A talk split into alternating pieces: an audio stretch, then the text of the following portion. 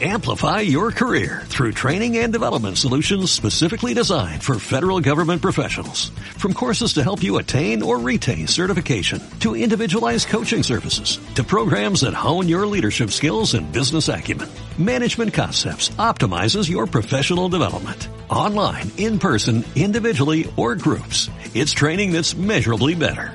Learn more at managementconcepts.com. That's managementconcepts.com.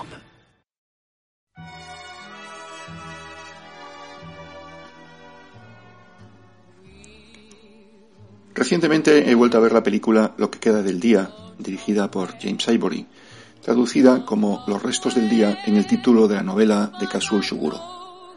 Confieso que durante años no me atrajo la lectura de esa obra, no porque su calidad literaria no fuera excelente, sino porque el relato del señor Stevens en primera persona no puede eclipsar la representación del personaje que hace Anthony Hopkins en la película, incluyendo el formidable duelo interpretativo con Emma Thompson. Lo que queda del día es una reflexión sobre el tiempo perdido, los errores cometidos en el pasado y la imposibilidad de enmendarlos.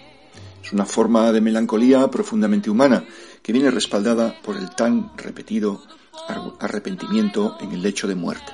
Ojalá hubiera tenido el coraje de hacer lo que realmente quería hacer y no lo que los otros esperaban que hiciera. Pero en la película de Ivory, esos errores vitales vienen asociados a épocas completas. El anacronismo que en los años 50 suponía el sentido del honor trasnochado ya en los años 30, el concepto del deber y del servicio, la satisfacción de trabajar para hombres de moralidad superior, infalibles y justos.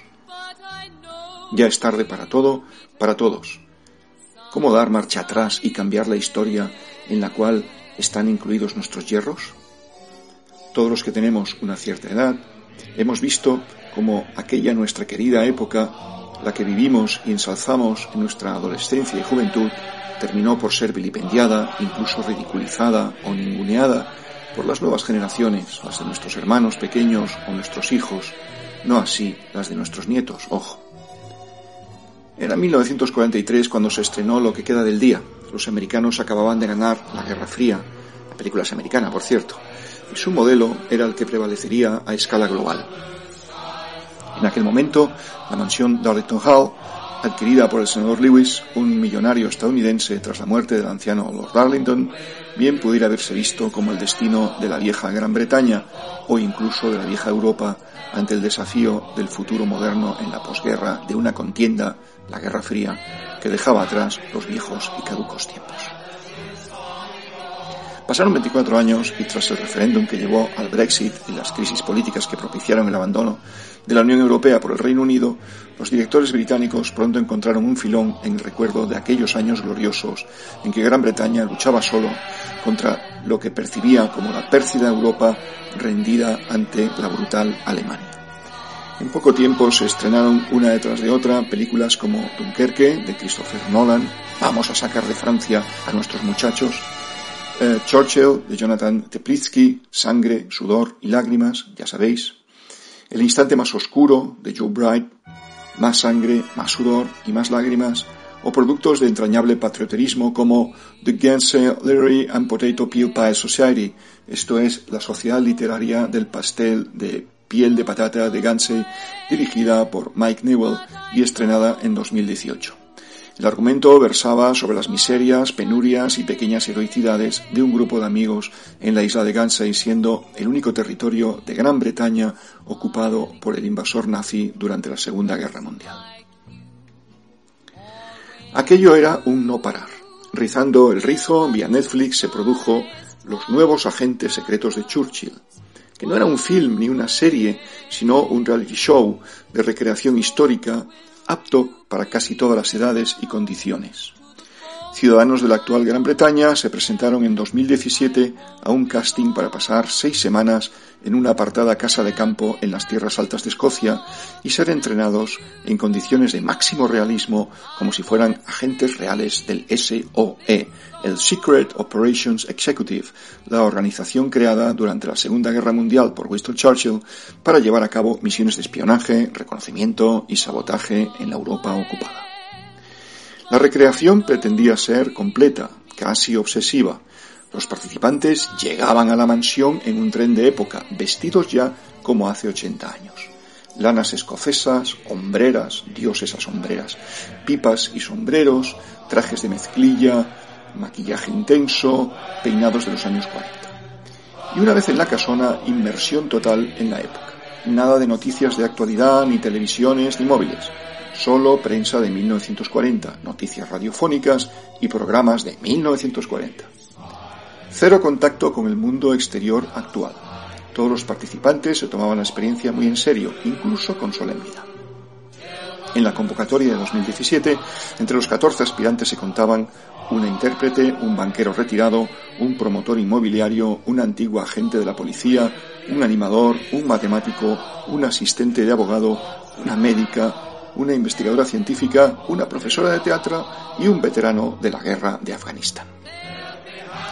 Entrenados con los manuales de la época, bajo el cuidado y la dirección de una instructora, un psicólogo militar y un teniente del ejército, los reclutas aprendieron habilidades tan variadas como utilización de armas de época, transformación de personalidad, ocultación y camuflaje, defensa personal, manejo de explosivos, escalada, supervivencia, transmisión y codificación y todos aquellos recursos utilizados por cada uno de los 10.000 agentes que formó el SOE durante la Segunda Guerra Mundial.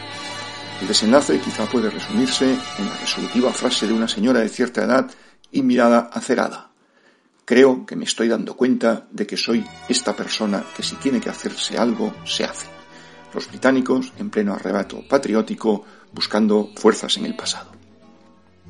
Y el colofón, el broche inesperado a esa huida hacia el pasado, tuvo lugar en ese mismo año 2017, cuando la Academia Sueca concedió el premio Nobel a Kazuo Shoguro, de esa forma se cerraba el círculo.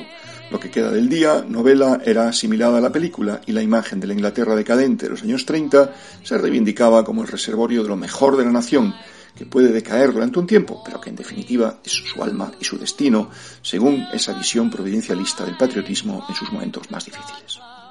En definitiva, no cabe sino asombrarse de lo bien que son capaces de venderse los ingleses a sí mismos a través de sus productos culturales, incluso a pesar de que los mensajes sean contradictorios y queden reducidos a lo que aquí denominamos despectivamente folclore.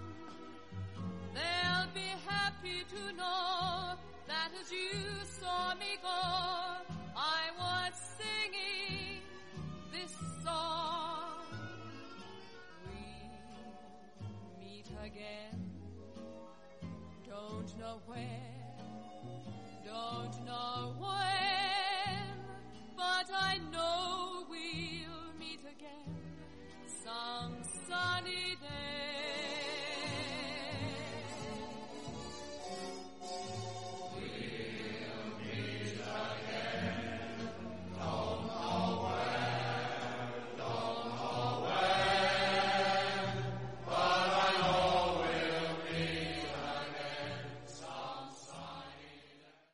Amplify your career through training and development solutions specifically designed for federal government professionals.